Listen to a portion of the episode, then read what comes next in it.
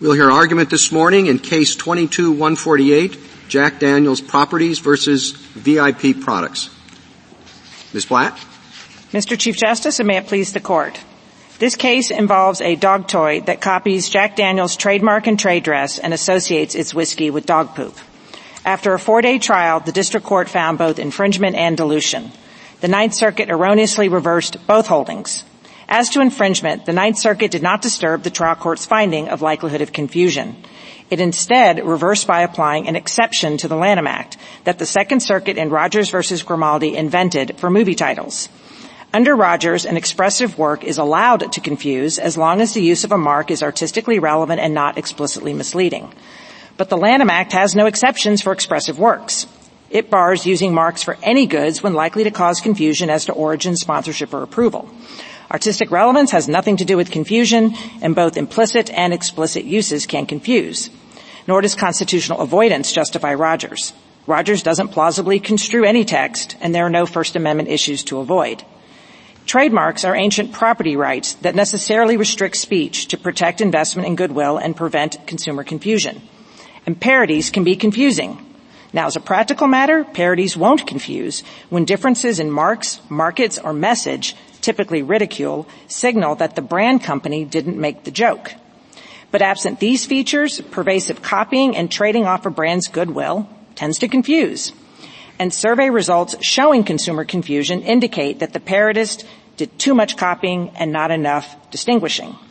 As to dilution, the Ninth Circuit held that the exclusions for non-commercial use mean non-commercial speech. That holding renders neighboring exclusions superfluous, and it nullifies Congress's decision to limit the parody exclusion to uses other than as a designation of source. This Court should give non-commercial use its ordinary meaning, a use not involving the buying and selling of goods. I welcome your questions. Could um, a uh, statement be, uh, could it fail Rogers and be misleading yet not be confusing under the Lanham Act? Well, the statutory test is likely to confuse yeah, as to sponsorship. I understand that, but I'm just wondering if the rot, there are two ships passing in the night, that it could be misleading yet have nothing to do with confusing, well, likelihood to confuse. So if it's misleading as to the sky being blue, you're right. That has nothing to do with confusion. But if it's misleading as to the origin, sponsorship, or approval of the goods, then absolutely, or services. So it's not, you're right, misleading in the abstract is irrelevant under the Lanham Act. It's confusion as to origin, source, or sponsorship. So if you just have a, I mean, I can go on with examples, but there's lots of explicitly misleading speech that doesn't violate the Lanham Act. So would we have to uh dispose of uh or overrule Rogers in order to uh uh focus uh more clearly on likelihood of confusion under the Lanham Act, or can they coexist?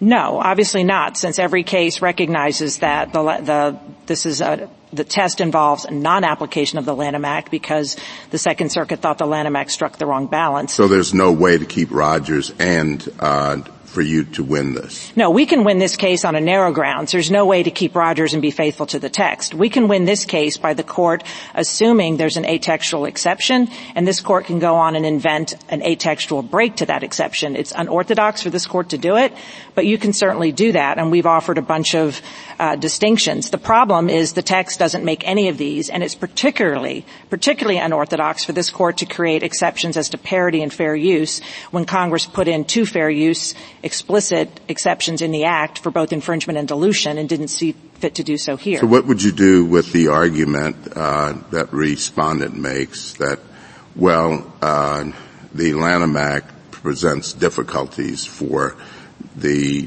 not-so-well-heeled um, defendant or accused uh infringer?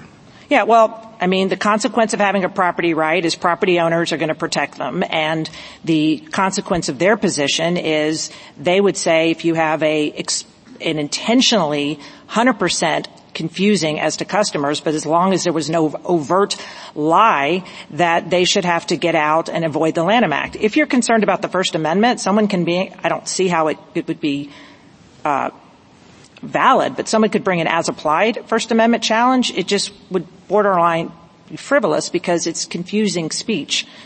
and it's a property right. I just don't think, you know, a property right by definition in the intellectual property area is one that restricts speech. It's part of the bundle of sticks that you have a limited monopoly on a right to use a, a name that's associated with your good or service. Miz Blatt, I'm, I'm just wondering why you are making such a broad argument when there are pretty obvious narrower arguments available to you. So, for example, one could say that whether the Rogers test should exist, whatever its scope should be, this is an ordinary commercial product using a mark as a source identifier. In that case, whatever we might think about the Rogers test, uh, that's far from the heartland of the Rogers test. The Ninth Circuit just made a mistake as to this. The end. Why wouldn't that be sort of the obvious or appropriate way to resolve uh, this case if we were coming out your way? It's a totally obvious and appropriate way, but as a lawyer, we have a quandary that you usually are up here saying, I need a legal principle, and I don't want you answering my hypotheticals of, well, that's not this case. So I've got a no, dog... I think that's a pretty good legal principle. It's like it's an ordinary commercial product using a mark as a source identifier. That doesn't get any special protection. There's a legal principle for you. So and that legal principle looks a lot like the fair use exclusions that Congress didn't write in. But he, I'm fine with the commercial product. Here's the problem is once you acknowledge or assume Rogers, you immediately get into the situation of you're saying, I will allow a confusing short film, but not a confusing commercial. I'll allow a confusing painting, but I won't allow confusing wallpaper. I'll allow a confusing video game, but I won't allow a confusing board game. I will allow a confusing well, tap- History, but not a confusing rug. You know, as I said, this is not to suggest that there is um, a secure Rogers heartland. I'm just saying it's totally unnecessary in this case to think about that question or to get there. And I'll just add a little bit. The reason why every court of appeals has uh, that has thought about this question has adopted something like Rogers um, is because there are cases which look really different from this case. There are, you know, uh, an art photographer does uh, photographs using a Barbie doll, which is clearly meant to have some kind of expressive meaning, uh, and is uh, is not an ordinary commercial product like this one, and doesn't use the Barbie doll as a source identifier. And what the courts have been groping towards, maybe they've been right, maybe they've been wrong. All I'm saying is, like, why should we decide that case when we decide this case? You don't have to, and the Barbie case is a classic case, that example of where there's an explicit fair use exception for dilution. Uh, we're fine with your dog toy case, but we're just, it's just so obvious that someone's going to ask about a dreidel or a Halloween costume or a coloring book or uh, a tchotchka, ceramic pottery. There's just all kinds of goods out there that are ordinary commercial goods that you're sort of head-scratching about. Well, I don't know how that fit in. And I just think the video game versus a board game. A Scrabble comes in a board game and a video game.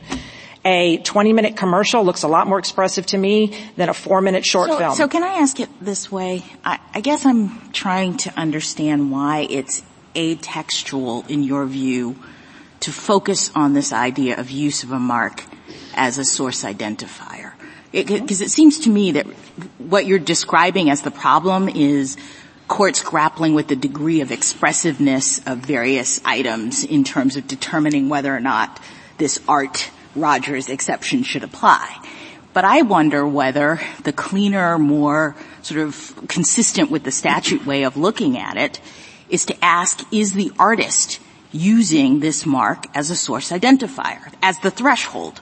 And if they aren't, then I guess the Lanham Act doesn't apply because, as you've said, the Lanham Act worries about confusion that arises from use of a mark as a source identifier. So if they're not doing that, then there's no trademark problem.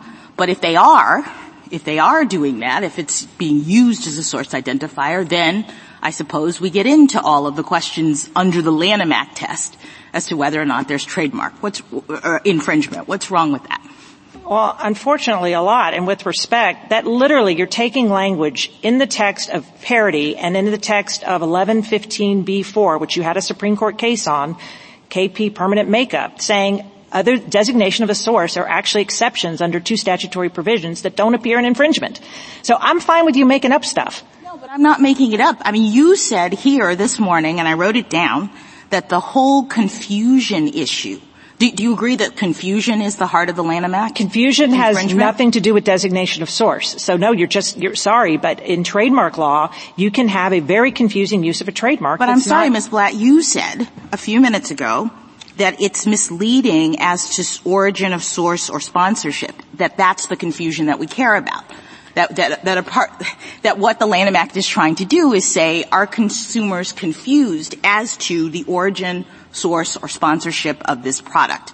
And I agree with you, but I'm wondering then, why isn't that the threshold so let me question? Just, yeah, just let me give you an example. The famous film Uh, pre-Rogers case, the Dallas Cowboy cheerleaders, involving twelve minutes of graphic sex involving a trademark, was not a source identifier. It was just a very confusing use of a trademark. Source, let me just explain what a source identification means. It means a consistent and persistent uh, origin of source, even if the source is unknown. So like iPhone, even though there's not a company called iPhone that makes the phone, it's Apple, iPhone is a trademark. But you can infringe iPhone's marks or any mark without indicating it's a source. You can put it on a T-shirt, you can put it in a movie, you can sell lots of products, it's just not being used as a trademark.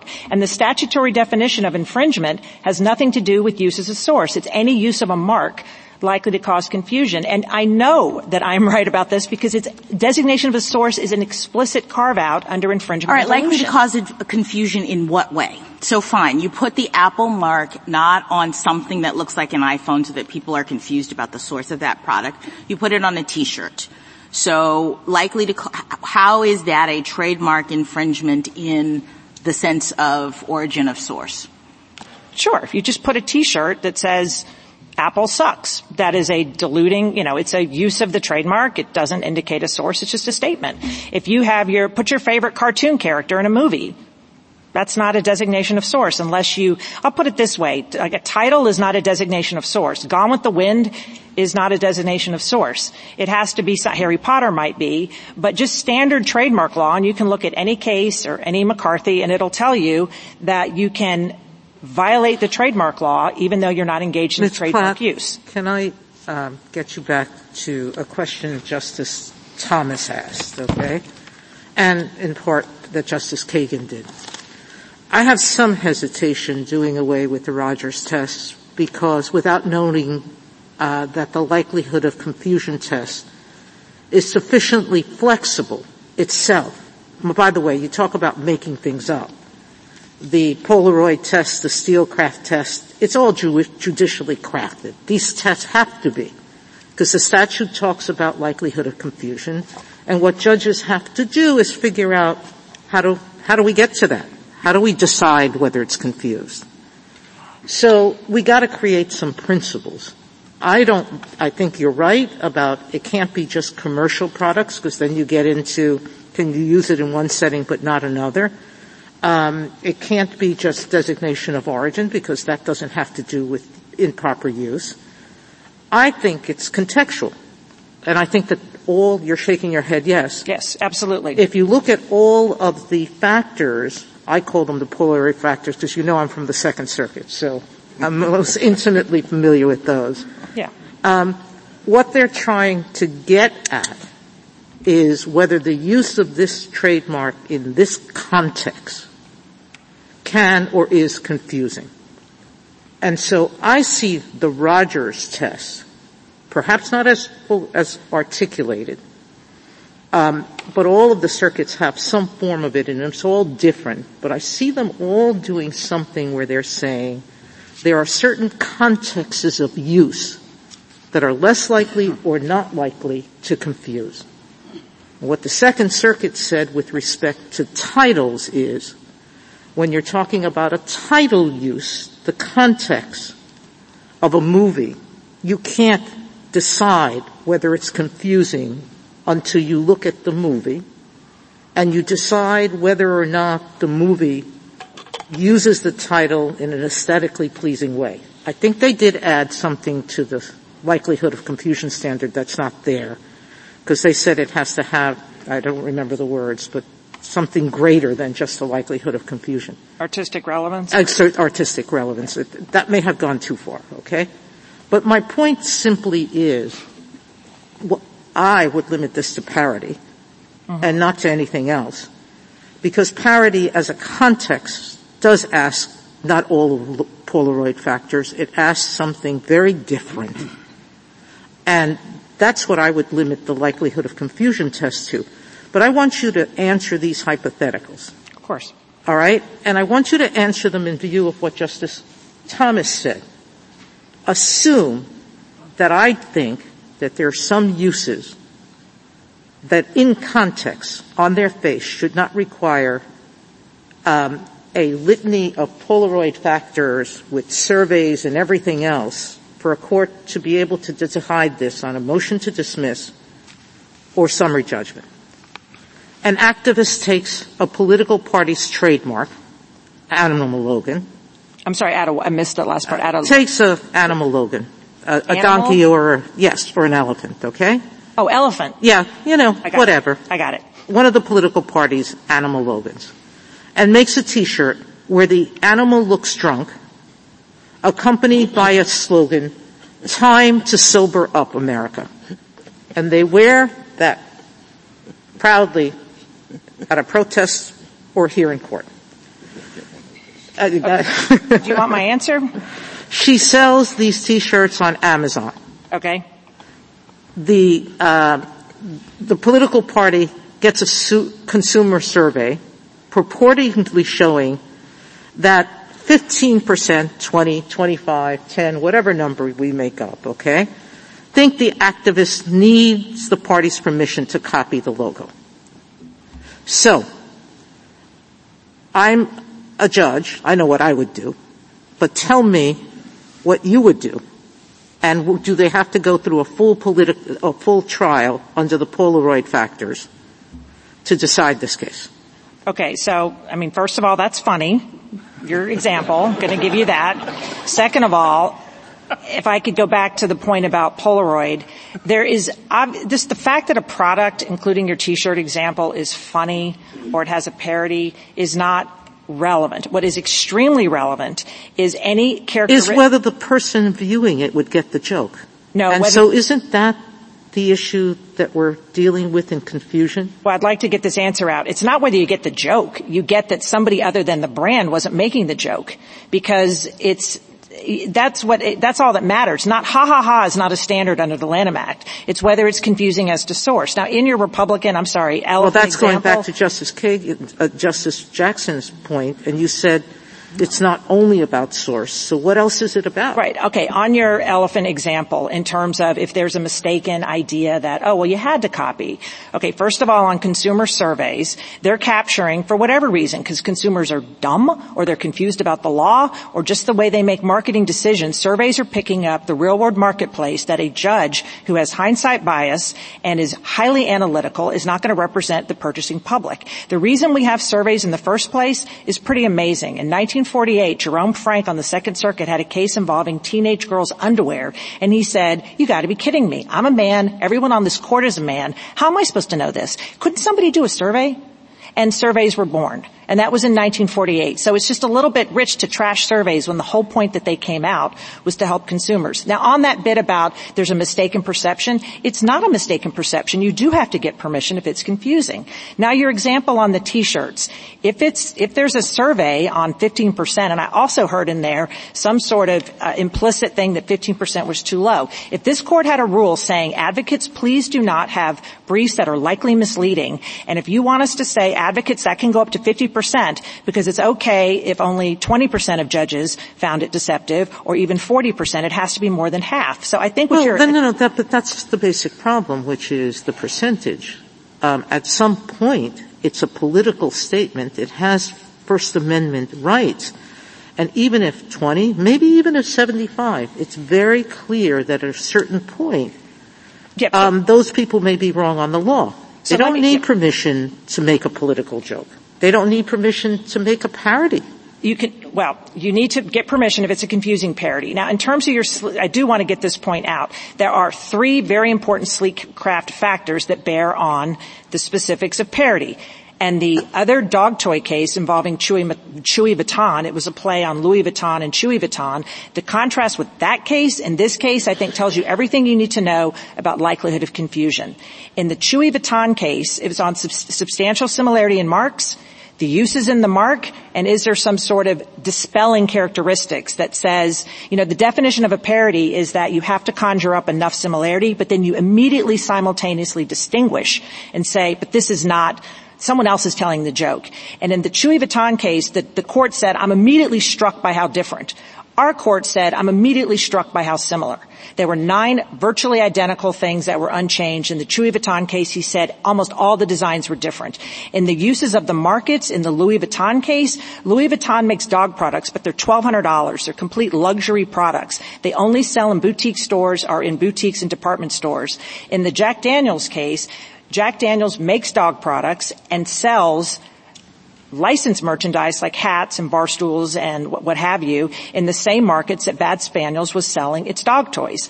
And when you have a consumer survey that tells you the consumers didn't get the joke, they could have thought it was funny. And by the way, only seven people said they thought there was a confusion as to who owned it, I mean, who needed permission, and that still left twenty-five percent confusion, which is still, you know, a massively high c- c- consumer survey. So it is not all the sleek crack fact. I don't know, Polaroid factors will be relevant. But, and the other thing I want to say before the government gets up here, for thirty years, what I've been saying is what the P T O has been doing. They've been finding parody after parody, either confusing or not confusing, based on the same thing that this trial court did. It looked at how similar and famous the mark is, and is there something that kind of says, whoa, it's so obvious. I think in the Republicans go around drunk and need to sober up, your average consumer is going to think the R N C didn't do that. But I, I could go on and on and on. And the other thing I just wanted to say about your aesthetically pleasing, the movie Debbie Does Dallas was not aesthetically pleasing. It infringed a trademark. It infringed someone's property rights, and it was diluting. So the other side wants to talk about the uses they like. They don't want to talk about the pornographic and poisonous things that can be done when you infringe someone's trademark. Thank you, counsel. Uh, Justice Thomas, anything further? Justice Alito? I, I take it your short answer to Justice Sotomayor's hypothetical, where let's say the uh, the survey shows twenty-five percent. Let's say it shows thirty percent. Your answer is that has to go to the jury. Well, the, we cited the Dark Knight case, the Fortas case. It was resolved on Twombly. Would it go to the jury or not? Can you give me an answer? I think it would probably. I mean, it just depends if there was something wrong about the survey. But it, I don't know if it would. No, no, it would not go to a jury. It could go to summary. It would it could be resolved on summary judgment. It would go on summary judgment yeah. in favor of. Uh, in favor of the Republican Party or the Democratic Party? Well, depends. Unless it meets twelve B six, it survives a motion to dismiss. Uh, let I mean, me give you some other. Let me let me give you some other examples that are in in the briefs. I'm sure you're familiar with it. So this is from the uh, Electronic Frontier Foundation's brief. So here's a uh, a poster. Let's say this is on a T-shirt.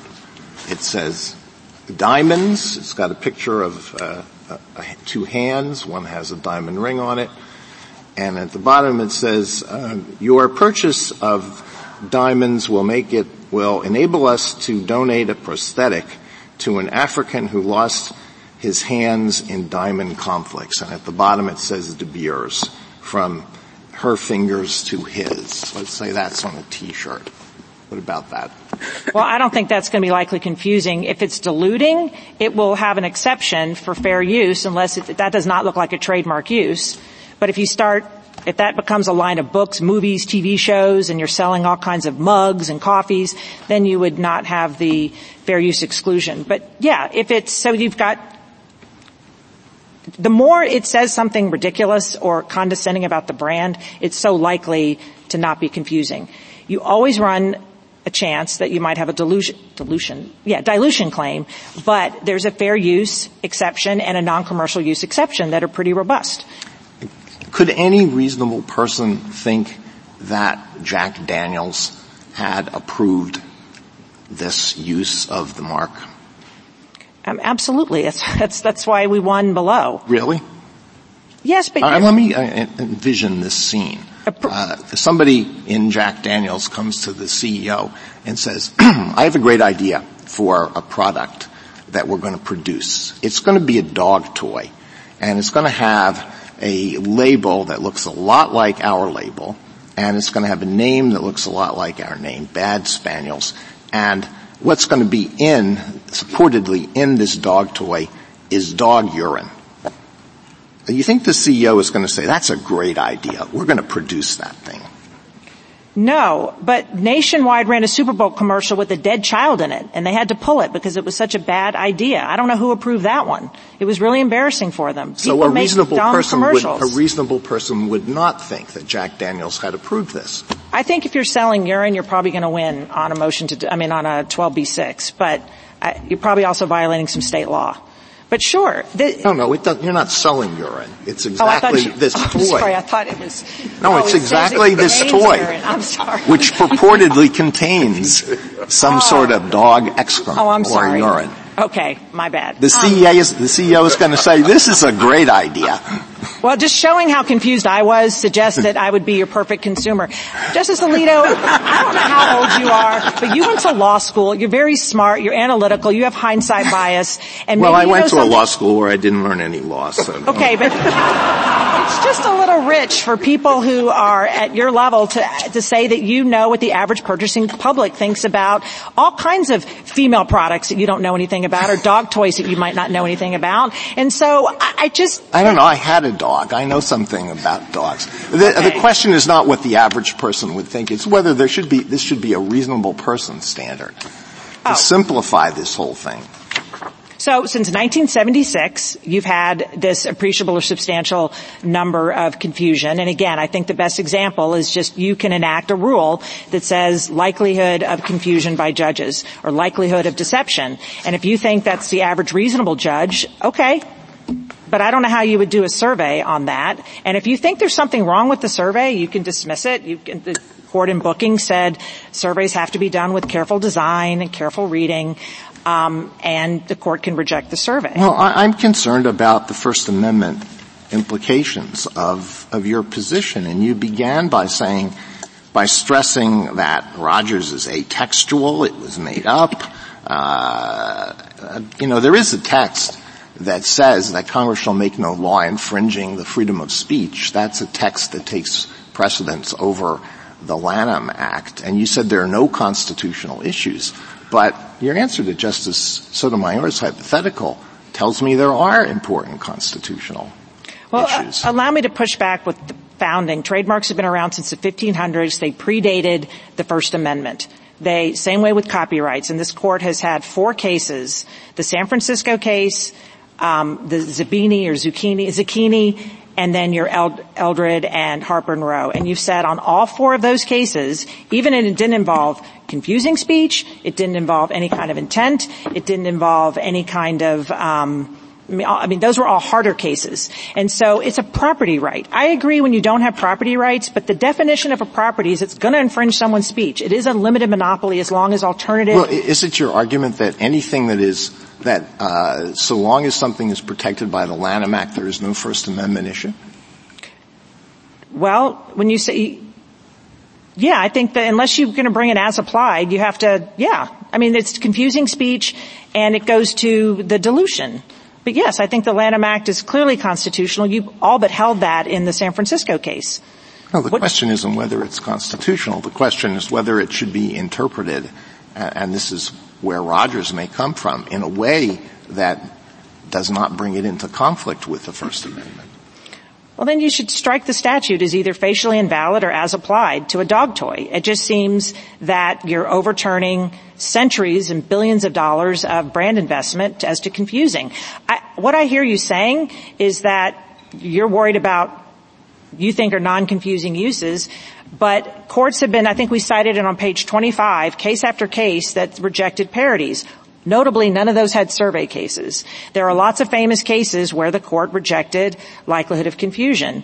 And as to dilution, again, I mean, there is a Supreme Court case on point, the San Francisco Athletic Association case. Right, thank you. Thank you. Anything further, Justice Sotomayor? Justice Kagan? Justice Gorsuch? I just want to make sure I understand your position with respect to the First Amendment. Uh, as I understand it, your, your primary position is that trademark is consistent with the First Amendment. It predated it and was thought to be consistent by the founders at the time. Well, and it doesn't, and it doesn't protect confusing speech. Fine. You're not, though, opposed to the possibility that there may be as-applied cases in which trademark law does butt up against the First Amendment. And that's the appropriate place to, yes, to say as applied, we're, it's unconstitutional, yeah. And that, that could happen, and that could have happened here. It just yeah, and that's didn't. The end of that, yeah. yeah. Um, one, one further question. Um, your, your friend, or your amicus, I should say, the, the federal government's about to get up, uh, but I'm not sure how much of a friend they really are to you. I agree. Um, And, and, and their argument is that the district court here failed to, even under the appropriate test that you are arguing for, consider uh, parity and confusion in this case. And we should remand for reconsideration of that issue under existing standards. Forget about the Rogers gloss. And I just wanted to give you a chance briefly Yeah, okay, fair. To, to talk about that. Yeah, so Justice Gorsuch, we agree you remand, and uh, V I P has lots of arguments that we didn't meet the likelihood of confusion test. So that will be on remand. We'd have to win that. But as to the government's argument, which is that there was a weighing of um the capital, capitalizing on the goodwill and not enough weighing as to the need to copy, we are relying on thirty years of P T O case law that said, has never mentioned, they, they mentioned trading off of goodwill as a factor for confusing because it tends to confusion, and not once in thirty years has a P T O case rejecting registration based on parity, as it said, well, we're going to discount the similarity. They're just looking at likelihood of confusion. You agree, though, that we would vacate and remand, and, yeah. and the Ninth Circuit will do what it will do. Yes, and they, they, they did brief. That's fully, all those issues are fully preserved, the other side. Yeah. So they have all those arguments on remand. Thank you. Justice Kavanaugh, Justice Barrett, Justice Jackson. So going back to um, Justice Gorsuch's point, isn't trademark consistent with the First Amendment because of trademark infringement's limited scope? And, and by that I mean – If the isn't the point of having a trademark to identify the mark owner's own goods or services and to prevent others from passing off their goods and services as the mark owner? So the confusion that we care about is that people in the marketplace are going to be looking at these items and think they're the mark owners because of the way they're labeled rather than the person who actually created them. If I'm right about that, then I guess I'm trying to understand why sh- shouldn't the defendant have to be using the mark in a way that identifies who is responsible for it in order for trademark infringement to even apply? So passing off was in the nineteen twenty Act. Um, it started getting extending past that in the nineteen forty-six and then in nineteen eighty-eight, so it's just always been extended past passing off. And it's never been limited to designation of a source since the first Trademark Act of eighteen eighty-one.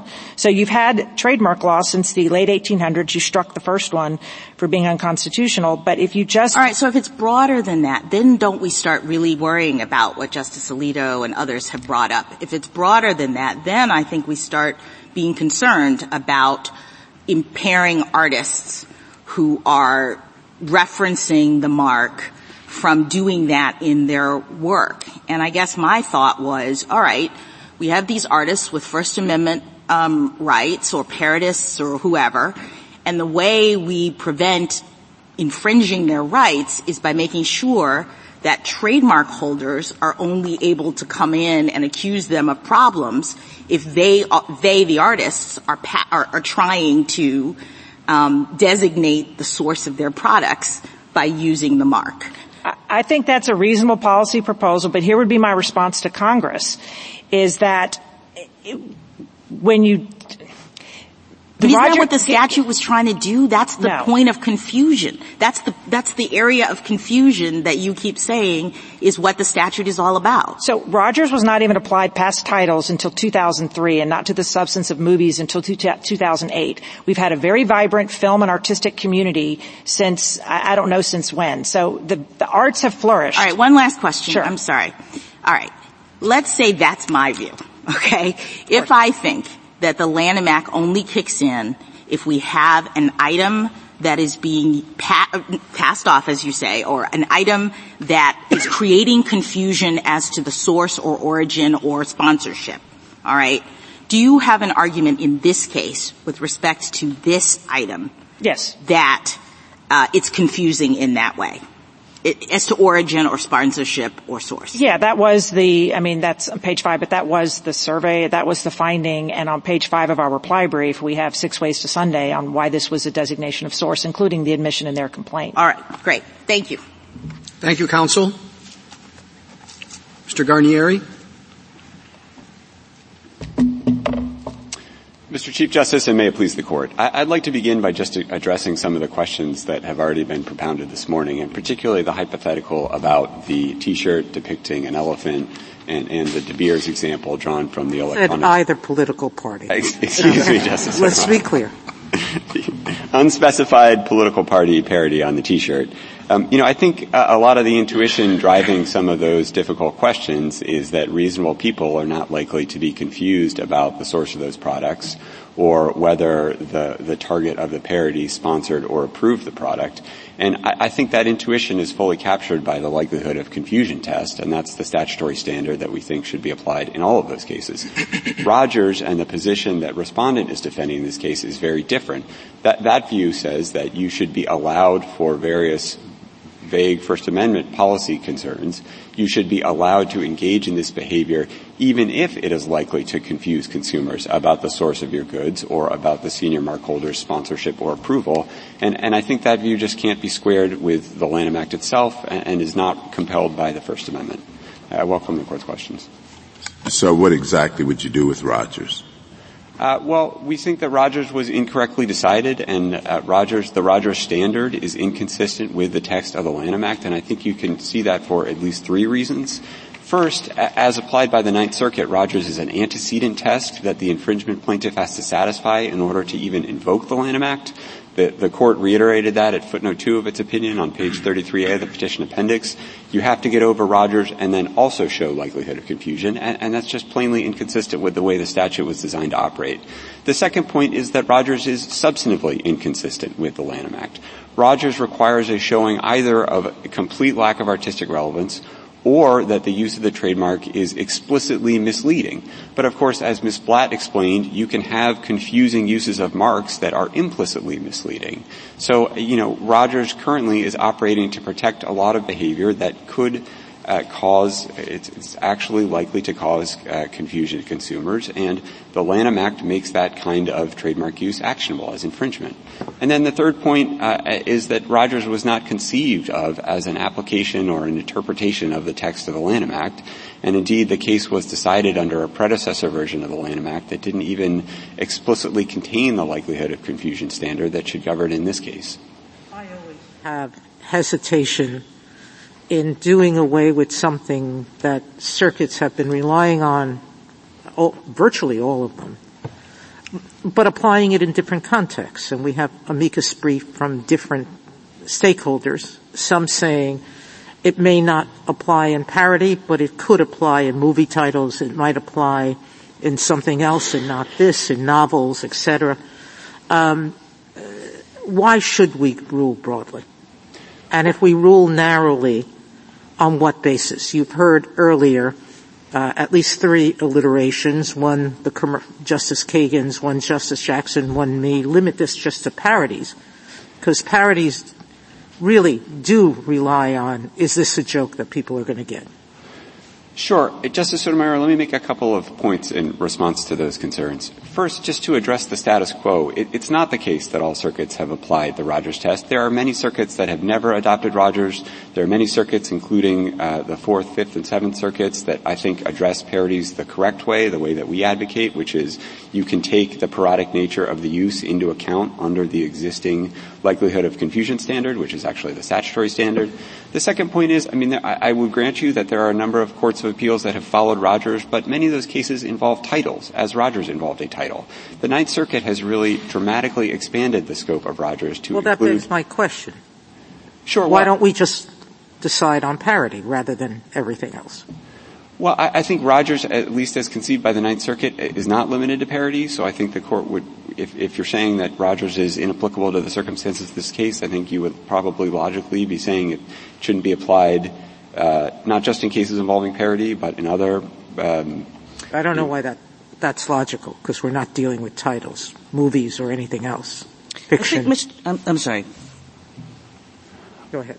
Well, I, I mean, I think our principal response is that if the rationale for the decision that the court adopts is that Rogers can't be squared with the Lanham Act, it's hard to understand how that would be limited to parodies. It wouldn't apply equally to other uh, supposedly expressive uses of marks that are currently covered by the Rogers test in the Ninth Circuit. Counsel, if, if is the government's position that in a case of likelihood of confusion, the Rogers test is out of the picture, or that the First Amendment across the board is out of the picture? Uh, I think it's just the former. Uh, we, we just think the Rogers test is the wrong way to approach these cases. It has no sound basis in trademark law or indeed in the First Amendment. But, uh, you know, as Justice Gorsuch's questions to, to Miz Blatt illustrated earlier, I think you could still have an as-applied challenge. I think if the court gets rid of Rogers and, and tells the lower courts that Rogers is not the correct way to do it, this, the correct way is to apply the likelihood of confusion standard. That doesn't foreclose an as-applied First Amendment challenge in an appropriate case. But Rogers is not itself an application of any established First Amendment principles. I cannot think of any area of this Court's First Amendment jurisprudence which requires courts to make judgments of artistic relevance or in which the government's authority to regulate turns on judgments of artistic relevance. The explicitly misleading prong of Rogers also has no sound basis in this Court's First Amendment precedent. There are areas of false and misleading speech in which the government can regulate, uh, but those, you know, including fraud, defamation, uh, perjury, uh, in, in those areas of unprotected speech, it has never mattered whether the, the deceit is explicit or merely implicit. I mean, that's just a distinction that is was made up by the Second Circuit in, in Rogers, and, and I think it's time to put an end to it. And, Counsel, I'd like to understand what you would have us do with respect to the remand, because you do argue that even under the Lanham Act's text, always a place to start, likelihood of confusion, that the district court erred. Um, and it didn't fully account for the parody nature of, of this product. So exactly what instructions and, and how would you how would you articulate that? Sure. Well, in our view, the district court committed legal error in failing to take account of the parodic nature of respondents' use when applying the likelihood of confusion factors that are applied in the Ninth Circuit. I think that is primarily apparent in the district court's consideration of the similarity of the marks factor, which is a factor that all the courts of appeals consider relevant uh, to, to evaluating the likelihood of confusion. Uh, the district court, you know, in, in our view, the way that parody enters into the picture in, in most of these cases, that ordinarily you would think that the, the more similar two marks are, the more likely consumers are to be confused. And a fact finder could conclude that that's not the case in a, in, in a parody case, because the parody by its nature is going to be drawing some humorous contrast with the original, and that contrast will itself serve to distinguish the two in the minds of consumers. And, and I think the court could make that clear in its opinion, and Uh, you know, petitioner, uh, petitioner and the government have a disagreement about how best to read the district court's opinion, whether the district court actually made the legal error that we think the court made. That, that's really a question for the Ninth Circuit to resolve. Let me see, let me see if I have it, okay? And I may not. But uh, that, that the similarity of the marks was a great emphasis in the district court's opinion, and perhaps too much, to the point where uh, there are some parodies in which the marks are going to be very similar, but everybody, or most everybody, or a reasonable person, and I, and I guess the question is which of those, would understand that the whole point of the joke is that it isn't uh, the trademark holder's product, it's somebody else's. Yes, Justice Gorsuch, I think that's exactly right. Okay. Mister Guarnieri. Well, wh- which of those is it? Some percentage or a reasonable person? It's an appreciable number of ordinary consumers exercising ordinary care. That's the longstanding standard. It's derived from this Court's cases that predated the Lanham Act. And what about the fact that a lot of people surveyed may think that, uh, as a matter of law, it was necessary to get the approval of the mark holder? Well, I, that's a hard case. That's a hard question. Uh, there are, you know, certainly some amici supporting respondent who say that, that that's a kind of legal mistake that should just be dismissed in the likelihood of confusion analysis. I think that's hard to say because uh, the, the Lanham Act itself, one theory of trademark infringement is that consumers are confused about whether the mark holder has granted its permission to use its marks. That is, whether it has granted legal permission to the allegedly infringing junior mark. If the surveyed consumers think, yeah, you couldn't do this without getting Jack Daniel's permission, I think that's that's evidence of likelihood of confusion in, in the – now, I will say, I, just I, to step back a second, I, surveys are just, I mean, it's one piece of the puzzle here, but it's not the whole thing. They are meant to be an approximation of consumer perceptions in the marketplace. The point is that these surveys are expensive, and they're um, uh, in uh, a, a test that is a multi-factor test, which is confusing, which doesn't provide a lot of guidance in particular situations. It's an extremely kind of expensive litigation to go through. So when you look at these hypotheticals that were given to you, whether they're political or whether they're artistic speech, and uh, your first-line uh, defense of this, and as I conceive it, your second and third-line defense, too, is don't worry, you'll win on likelihood of confusion. I think that what this Rogers test is all about is to say that there are some things, the political hypotheticals, the artistic speech hypotheticals, that shouldn't have to go through this whole analysis, and that we can get rid of in the first instance on a motion to dismiss without surveys, without a lot of fuss and bother. Well, Justice Kagan, you, you can adjudicate a trademark infringement suit on a motion to dismiss at the twelve B six stage if the allegations in the complaint do not plausibly allege infringement. Do they do not plausibly allege a likelihood of consumer confusion. That's the ordinary standard that applies in every other context in federal litigation. It is well, every other context in federal litigation doesn't involve the kinds of clearly First Amendment protected speech that these hypotheticals are about. So the point of these hypotheticals is to say that every other context in litigation really doesn't cut it when you're talking about protected political and artistic speech. Well, I, if you were to rate in any other context, if you were the defendant in one of these cases, in a non-trademark case, and you were you the subject of a statutory claim, and you wanted to raise a, the, as a defense that the First Amendment protected your contact, your conduct, you would have to litigate that defense. You don't get a special off-ramp at the beginning of the litigation just because it might be expensive to litigate the defense that you'd like to raise.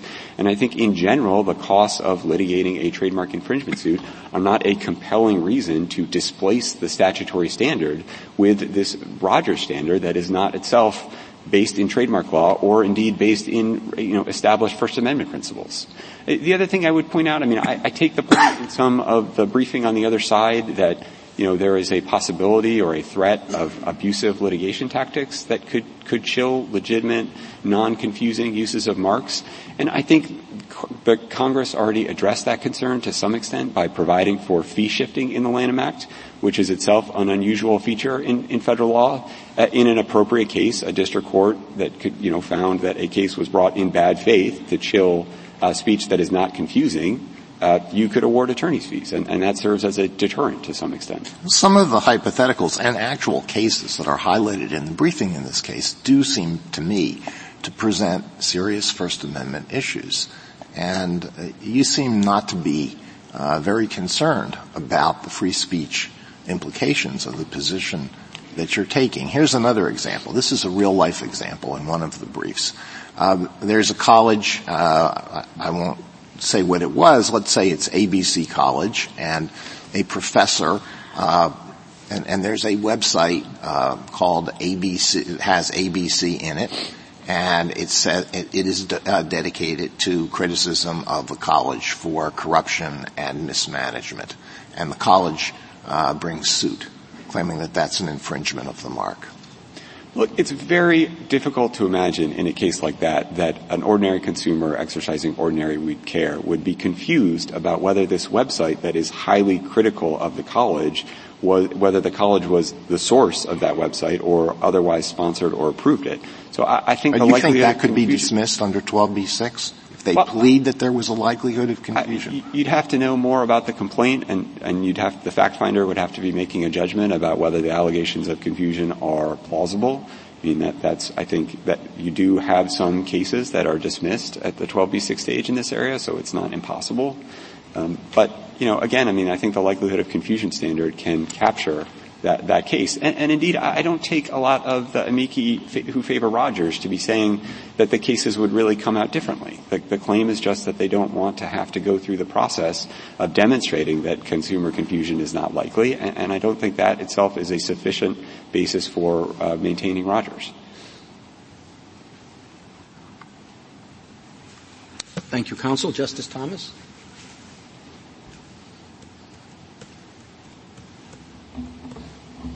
Justice Kavanaugh? And Justice Barrett? Oh, I'm sorry. Uh, Justice Jackson.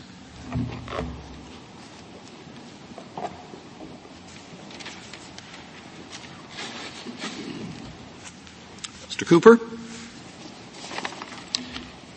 Mister Chief Justice, and may it please the Court. In our popular culture, iconic brands are another kind of celebrity. People are constitutionally entitled to talk about celebrities and, yes, even make fun of them. Jack Daniel's advertised in its self-serious way that Jack is everyone's friend, and Bad Spaniels is a parody playfully comparing Jack to man's other best friend. And it's clear in this case that what Jack Daniel's is complaining about is not Bad Spaniels as a designation of source. They're complaining about the speech, the parody, the comparison to dog poo and a Bad Spaniel, not the mark. Parodies on non-competitive goods, like Bad Spaniels, aren't likely to cause confusion as to source or approval.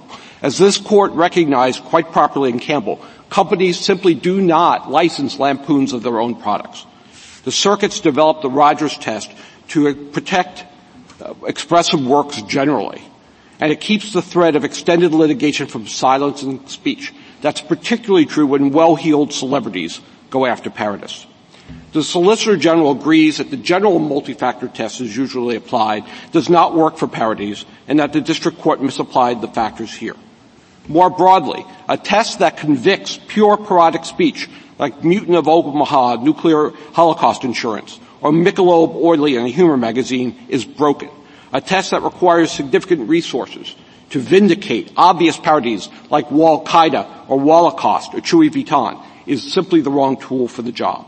If the Court is inclined toward the Solicitor General's position, the Court should provide more guidance to lower courts than simply, hey, keep that as a parody in mind, because the burden of litigating the irrelevant or inverted factors itself chills speech. Stripping out those factors, a more focused version of the general test would ask three questions. One, can the Court reasonably perceive the product's parodic character? That's taken from Campbell. Two, what is the proximity and competitiveness of the party's goods? That's taken from the standard test. And third, does the parody otherwise fail to differentiate itself from the parodied mark? This test protects speech while denying a free pass to knockoffs and counterfeits. But fundamentally, the First Amendment is not a game show where the result is, survey says, I'm confused, stop talking. I welcome your questions. So is uh, your concern, are you as much concerned about Uh, the test itself or the location of the test? So what if uh, your test and the factors that uh, are concerning you are rolled into the multi-factor test?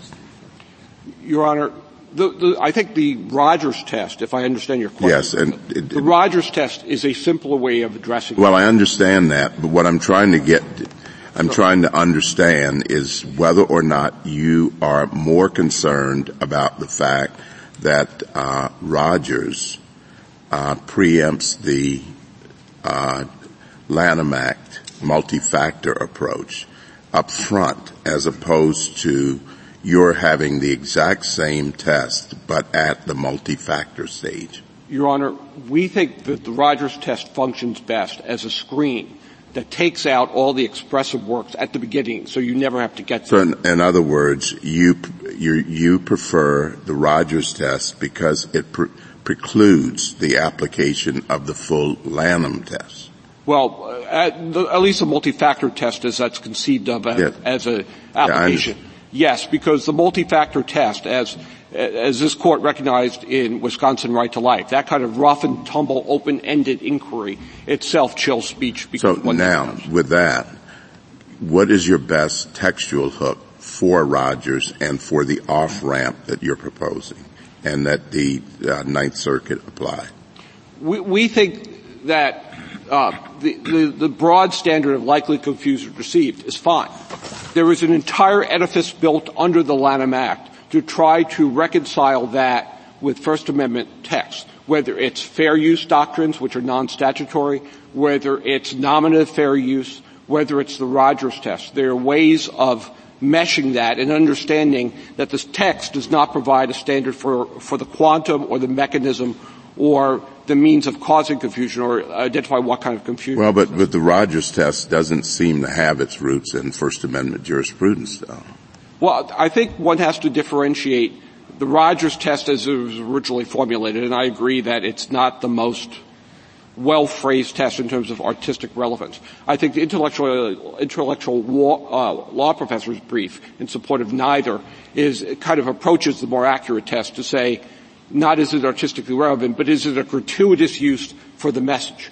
So as long as there's a connection, it's not just throwing on a funny trademark that has nothing to do with the rest of the good, then that has a significant relevance. And I think as applied in the parody case, parody is an easy case because of the nature of parodies in both saying, uh, I'm the original, but I'm also not the original. Can I ask you, um, you, you said that Rogers screens out expressive works, and I think par- part of the problem that I'm struggling with is all of the uncertainty we have as to whether or not something is sufficiently expressive, and that that seems to be where there's a lot of problems in the administrability of the Rogers test. So let me, let me ask you one question, which is, um, is it your view that expressive works can never confuse as to source or origin? Because if an expressive work can, I don't understand why it would be entitled to be screened out. I think it's highly unlikely that, and in fact I haven't seen an example where you could have an expressive work that uh, was likely to confuse if it was not otherwise explicitly misleading. What about, what about the hypothetical of this very scenario? So let's say V I P made a dog toy that was the exact size, shape, and color of a Jack Daniel's bottle. Mm-hmm. They called it Bad Spaniels, but the label is identical and everything is the same. And there we have it. Are you saying that that scenario is one in which you would still claim entitlement to expressive screening out? In other words, would, if, if we know that these two things are, you know, basically identical, except one says Jack Daniels and the other says, or, or let's, let's do it this way. What if it says Jack Daniels? That's an easier hypothetical. The, the Chewy dog toy says Jack Daniels, and it it's the same that, color, size, shape, and everything. It is easy, because we would consider that to be explicitly misleading. The parody here, though, is not putting Jack Daniels on a dog toy. There is far more to it, and there is, in this case... What, what, what is there to it? What is the parody here? The parody? Yeah. The parody is... I, I, of, I, maybe I just have no sense of humor, but... What's the parody? The, the parody is multifold, but the, the testimony indicates, and it's not been disputed, that the parody is to make fun of marks that take themselves seriously. Well, I mean, you say that, but you, you know, you make fun of a lot of marks. Doggy Walker, Dos Perros, Smella Arpa, Canine Cola, Mountain Drool. Are all of these companies taking themselves too seriously? Yeah, yes. In fact, you don't see a I mean, parody just like as, as a soft burden. Drinks and liquor. Uh, as, companies all, take themselves too seriously as a class? I think there are a lot of products that take them too seriously, uh, seriously and merchandise. You don't see, for example, something near, near to my heart, a parody of Woodford Reserve Bourbon, because you don't get that building up of an edifice of making them into a, an iconic, a cultural icon and reference point.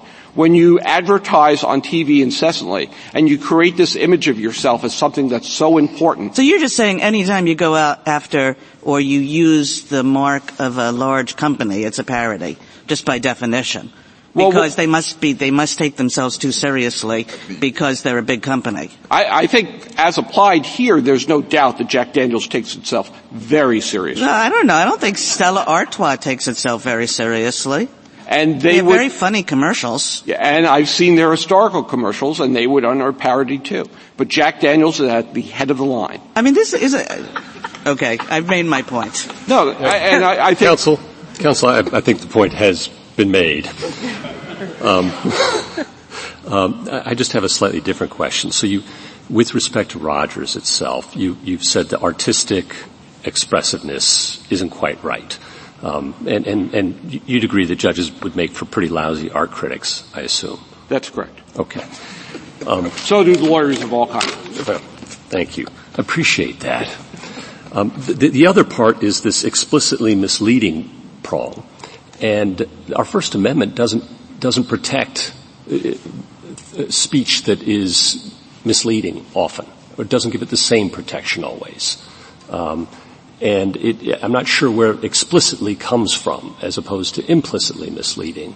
That would also seem to have different First Amendment implications. So why, why is, where does where does that come from? The problem of artistic use, Your Honor, or any kind of expressive use. Well, we've already put that aside. Right. No, the so problem the explicitly of any, misleading portion. Right. Why well, explicitly? Well, here's the problem: is that first of all, explicitly misleading is a way of uh, identifying a mechanism of confusion. So it's consistent with statutory. Oh, so we're back. So, so it's confusion then. That's re- it, the well, relevant it's standard. Me- confusion caused uh, by an explicitly misleading form. So, but confusion's the right standard. Well, it factors into the Rogers test. It factors yeah. into the, the, the statutory standard factors into the Rogers part, test yes. through the explicitly misleading yes, portion. Yes, it bring, as we've argued in a brief, it brings the okay. confusion I, standard I, I in. I think I understand. Okay. Um, you, you had a three-part test that was, uh, you started with, uh, at yes. the beginning that's different from the Rogers test. Yes, it is. It's an alternative based on, that's derived more from the multi-factor test. If you strip out the inverted or irrelevant factors in the right. case parity. Okay. And, and those are things that are grounded in the statute and its, and its traditional interpretations. Grounded in the statute and in this Court's recognition in Campbell, yeah. uh, the reality of parodies, that people don't license lampoons of their own products. Would you be okay with that? I, I, mean, I you, think... You argued for it in your opening, so I assume yes. the answer is yes. I, I think it, it, for parodies, it approaches the Rogers test as a means to protect speech while not denying a free pass to knockoffs and counterfeits. Okay, thank you. I, I, I've been confused by your allegation in your complaint uh, that Bad Spaniels trademark and trade dress, that you're the owner of it. Can I stop? The only trademark I see on your product is on the Silly Squeakers. That's the source, Silly Squeakers, correct? That's the yes, trademark. Th- that is the actual trademark. And that's the only thing that has an R on it. Right, or a T M. Okay. I'm not sure how you're calling Bad Spaniels a trademark. Uh, we, or why you're calling how the bottle, which you admit is the Jack Daniel's trade dress because it's its unique square bottle, how you could claim it as your own. We're not, Your Honor. But Jack Daniel's is claiming that we are using that as a trademark. We're simply so point- why did your complaint said, say that you are the owner of all rights in Bad Spaniel's trademark and trade dress? Your Honor, it's a form allegation of legal ownership, which is a conclusion. It's not, under Ninth Circuit precedent, any kind of judicial admission. What we were just saying in the kind of rote way you do in complaints, that we own, we're Bad Spaniels. And so the question is... You're not is, Bad Spaniels. You're Silly Squeakers. We're silly as a designation of source on the product. But in terms of I identifying mean, every that- designer of products that puts their trade name on it, um, uh, name any famous designer, they have a logo that symbolizes them. They give each design a different name. That's what you do. Bad Spaniels is one among many other names, Justice Kagan. That's correct. We, we have argued throughout the case in the district court and in the Court of Appeals that neither Bad Spaniels nor uh, the, the label and the appearance Uh, on the on the toy are designations of source or function as a trademark. But some of your other toys are registered trademarks, aren't they? Doggy Walker is registered. Those the, those Paros is registered. Only the standard character mark, what used to be called the type mark, only that name, not the parodic image. And Jack Daniel's has made clear in this case that they don't consider Bad Spaniels to be uh, infringing. It's the totality of the whole look. In fact, in their confusion survey, they used Bad Spaniels and the dog head, as it appears on the hang tag, the product, as their control sample. Did you agree with uh, the suggestion that the First Amendment does not protect speech that is misleading? Well, we wouldn't have very much speech in this country if that were the case. I, I think that's an overbroad statement. And the court the held that it, it protects speech that is demonstrably false in, in Alvarez, didn't it? Well, in fact, because people were not rel- relying or going to be misled, something approaching fraud.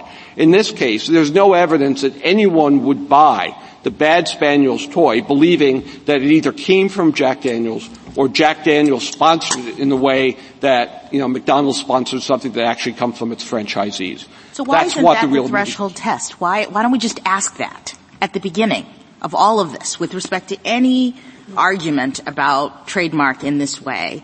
Why don't we ask, would a customer, you know, mistakenly believe that this thing came from Jack, Jack Daniels, was sponsored by Jack Daniels? Why do we need a Rogers test that is importing, um, you know, these other kinds of criteria that don't seem to be grounded directly in, in, in the statute? Because the methods in which, in a commercial case, with parties that should be operating entirely at arm's length, we determine whether someone would reasonably believe that there was a claim of origin or a claim of sponsorship or representation. Exactly. I'm just saying, so why isn't that the question at the beginning? Because it's so difficult and so subject to misapplication in expressive works, including parodies, that the standard You said method- parodies are clear. Parodies are the paradigmatic easy answer to that question. We agree, Your Honor. We agree that this should have been a case susceptible of resolution by a motion to dismiss or motions for summary judgment because no one looking at this toy could possibly believe. And it wasn't precisely because we have a Rogers test that I think is confusing people into doing other things. No, the district court threw away the Rogers test and applied the multi-factor test and got it wrong. Well, what if, what if, what if, um, what if we did uh, remand this case, as the Solicitor General suggests, and say we're not sure where this Rogers thing comes from, but we do think that the district court may not have given adequate weight to the fact that this is a parody and the proximity and the and the differences in the label um, in its analysis. Would, would, would you have any objection to that? Yes, Your Honor, because the, the problem... Most, most lawyers don't stand at the lectern and, and oppose a win, but, but I'm, I'm no, no. This will be interesting. I, I would prefer more of a landslide win than... Oh, well. and, and, and something also that... Fair enough. Who wouldn't? And some, and something that also in future cases would provide clearer guidance from saying, consider how parody plays into it. The problem is, and I say this, before I was an appellate lawyer, I was a trademark lawyer, when you have to litigate six, seven, eight, nine, ten factors. Well, well and you have oh, to... if we're going to talk about factors, you're asking us to put more factors into the equation, not fewer, and some that aren't in the statute. And it's an antecedent door that has to be opened before you even get to the statute. I think, first of all, I think I've gotten it down to three factors here, and I think there are things... Well, but that those are those you say are in the statute. I'm talking about the Rogers factors, artistic relevance, we're lousy art critics, and all that sort of thing has to be done before we even get to those. I, I think the word artistic could be stricken from the copy of Rogers. I think it's really a matter of relevance rather than artistic relevance. It's not, and I think in practice, it has not proven a test that is difficult to apply on a fair and reasonable basis. And courts have been able to distinguish, for example, in the Harley-Davidson case, someone just using a mark and claiming Rogers and saying, no, there, there's no, there's no message here. There's nothing here. You take as a second best the win. I, w- I would take a say, well, we'd like a win under any circumstances, but I'll take it under the second best. But what, what's, I Mister, think... Mister I'm sorry, go ahead. No, no what's critically important, uh, Your Honors, is that whatever the test is, it's something that in this case or other cases can be applied simply and fairly and without spending people who are, as parodists, are punching up in so, every case. So for, for, for me, you still have to fight against a loss. Okay. Um, so, I mean, whatever the... Uh, whether the Rogers test gets the question exactly right, whether there should be a better test to think about First Amendment uh, issues, um, uh, you're you're sort of out of that. Uh, I, I think you're sort of leagues away from that. You're, this is a standard commercial product. This is not um, a political T-shirt. It's not a film. It's not an artistic photograph. It's nothing of those things. It's a standard commercial product. You're, I don't see the parody, but, you know, whatever. Um, you're using this, as your complaint says, as your registration on the other product say, as the placement of your hang tag says. You're using it as a source identifier. It seems like just not a First Amendment Rogers kind of case. And the First Amendment Rogers kind of case, I think what this argument suggests is those are hard questions. Why, why don't you, why, I guess the question is, why aren't you leagues from Rogers? I will agree with Jack Daniel's counsel on one thing. The distinction between utilitarian goods and expressive works is a non-existent standard. Your Honor gave as an example a T-shirt. T-shirt, people buy them in order to not get caught up with public nudity.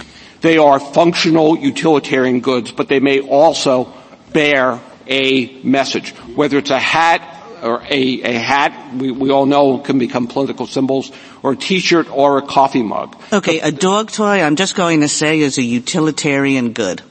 Yeah, well, there might be some hard cases. I actually don't think that the political T-shirt is a very hard case. It says something. It's making a point.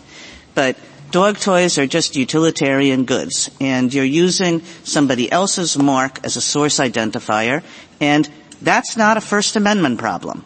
And if we, Your Honor, if we changed the hypothetical and we said, okay, put on the hang tag, not for use with real dogs, and it was sold purely as a collectible, because that's what the testimony was, that this, they intended that this was in part be a collectible from the graphic designer who worked it up. Then it would not be a utilitarian good, it would be soft sculpture in copyright terms, and it would be an art piece. It doesn't matter whether you use it with your dog or you put it on a shelf, as I plan to do, and laugh at it from time to time. It is still an expression. And what they don't, what Jack Daniel's is upset about is not the utilitarian good.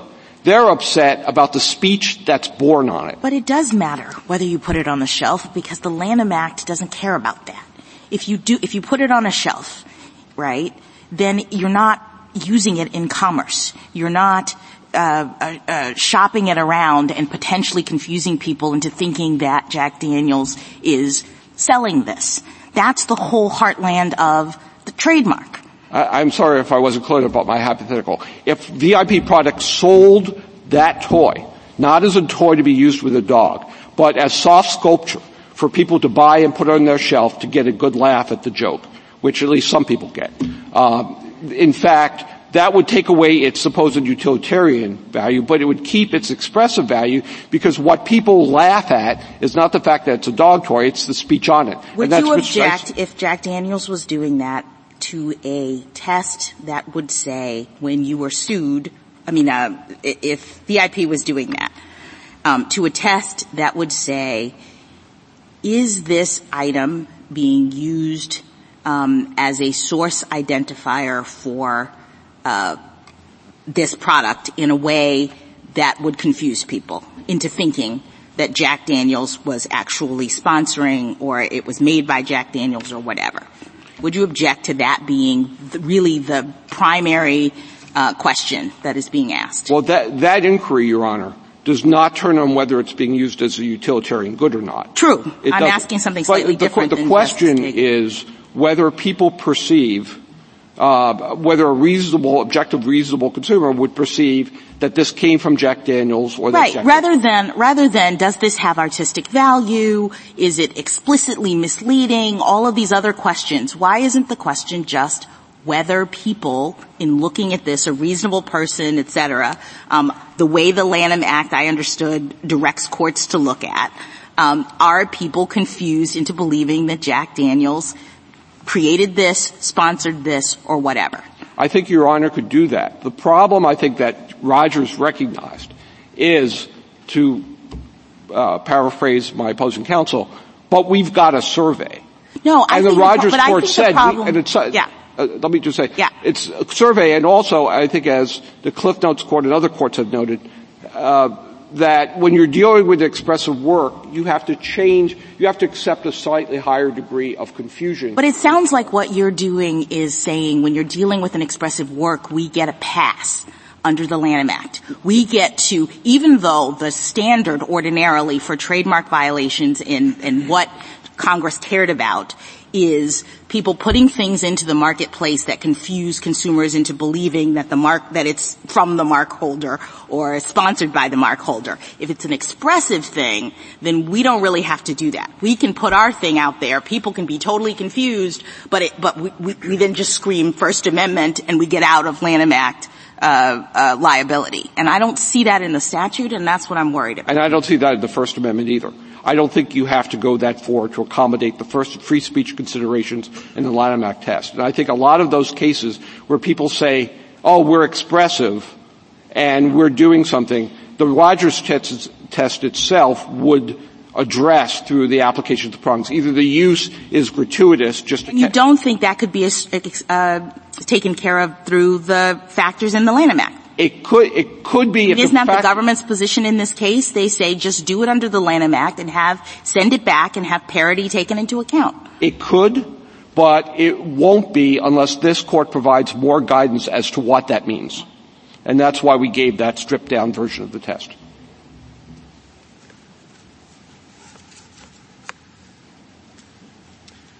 Justice Thomas? On a separate tub, uh, subject, could you just um, uh, elaborate a bit on why uh, a product that you that's uh, that you can buy online or Petco is non-commercial? Absolutely, Your Honor. We live in an age where, and it's actually true in all past ages, everything is for sale.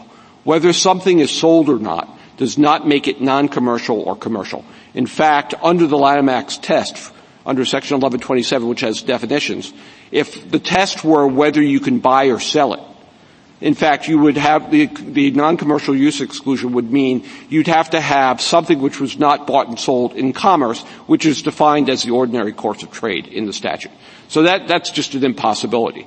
And I think the, both the legislative history and a textual analysis of eleven twenty-five and eleven twenty-seven point to the use as a referent of this court's commercial speech, uh, non-commercial speech distinction.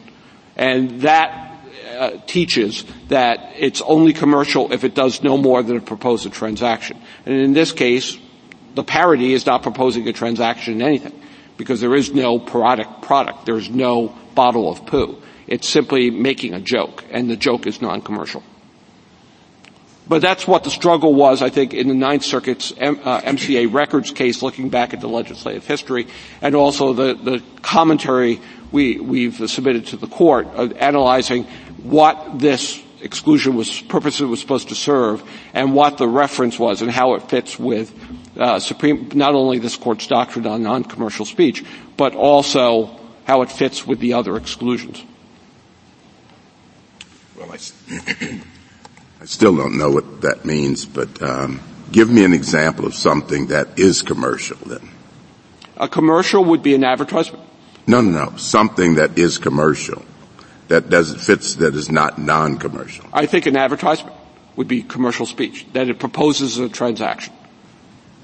And so if we were to have something that advertised a product, uh, let's say Bad Spaniels whiskey, and it was an ad for Bad Spaniels whiskey, that advertisement would be commercial speech.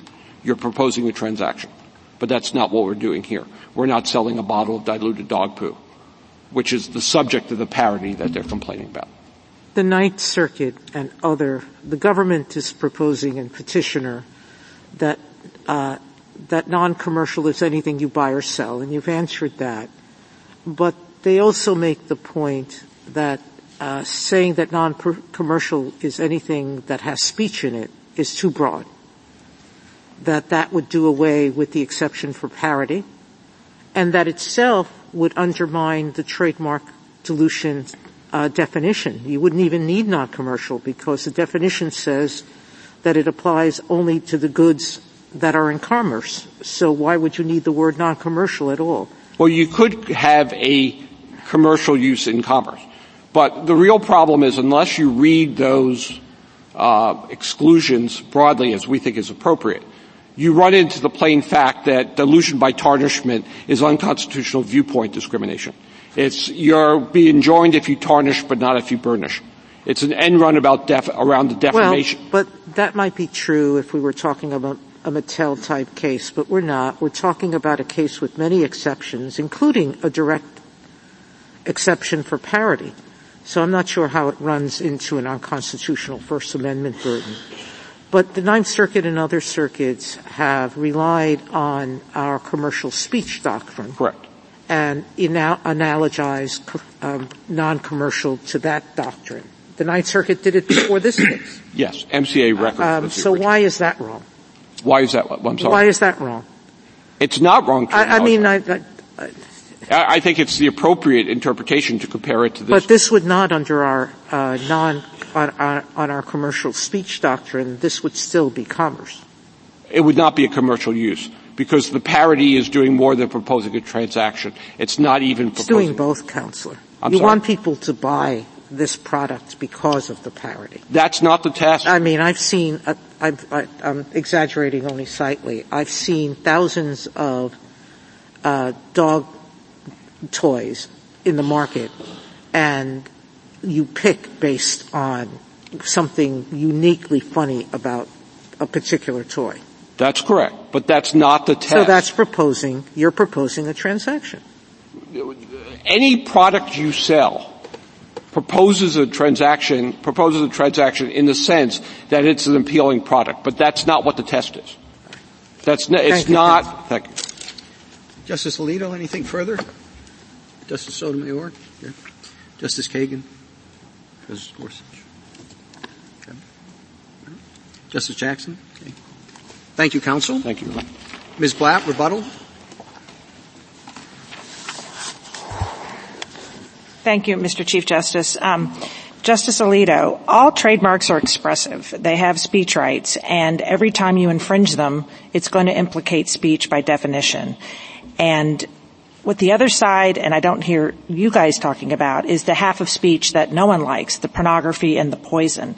And it is hard for me to see how you can say that the uh trademark owner doesn't have an interest in something that approaches compelled speech if their mark has been using in porn films and porn toys and sex toys, and people are profiting off of that. In terms of where we're going with um the message versus the product, the T-shirt example, there's a very entertaining uh, case. The case is on page twenty-five, all are rejecting parody, and it involves the Miami Vice T-shirt that's turned into Miami Mice T-shirt. Very funny. No one would think it's confusing because they're cartoon mice. And so there are plenty of T-shirts that just don't meet that confusion. The First, Seventh, Tenth, and D C Circuit have not uh, adopted uh, Rogers. Um, Twombly and Iqbal, there's a case we cited on page uh, eleven, our brief out of the Seventh Circuit, and it is a case saying it's completely implausible that the Clean Slate program in the Dark Knight movie could be confused with a Clean Slate software program, and the court dismissed that on Twombly, uh, excuse me, uh, twelve B six. As far as I know, Rogers doesn't even get dismissed on twelve B six. It goes to summary judgment, so I'm not sure how Rogers helps. Um, in terms of You know, the, dis- the, the disconnect between Justice Jackson and Justice Sotomayor. Justice Jackson is talking about designation of source, and Justice so- Sotomayor is talking about parody. But, of course, those two intersect. You could have a political message on a dog toy. You can put a parody on a T-shirt. You can put a political message on a calendar. Or uh, cho- one man's tchotchke is another man's paperweight. They are both decorative. And um, and then any time you mention holidays, like Christmas lights, Christmas ornaments, Christmas trees, Halloween costumes, and I mentioned dreidels, menorahs, et cetera. I, I don't know what that is. Sounds too expressive to me, but they're all utilitarian. Um, f- finally, um, well, two, two more points. Justice Thomas, the examples of uses in commerce, which means trade or interstate commerce, um, sales over uh, state lines. The examples that would not be commercial use are tweets, anything like a TikTok video, so that's social media, any televised campaign speech, campaign buttons, opinion articles, and pamphlets. So those are all goods that move in commerce, non-commercial because they don't involve the buying and selling of goods. Um, finally, in terms of the remand, we of course want the court to remand, and we think the issues are preserved, but It is, it is somewhat galling to have the S G's office come up time and again and don't even mention the P T O's position. They have thirty years of case law that doesn't mention anything they're talking about today, and the government doesn't even mention it in their, their brief. I, I think that's unacceptable for them to come up here and say the opposite. Thank you. Thank you, counsel. The case is submitted.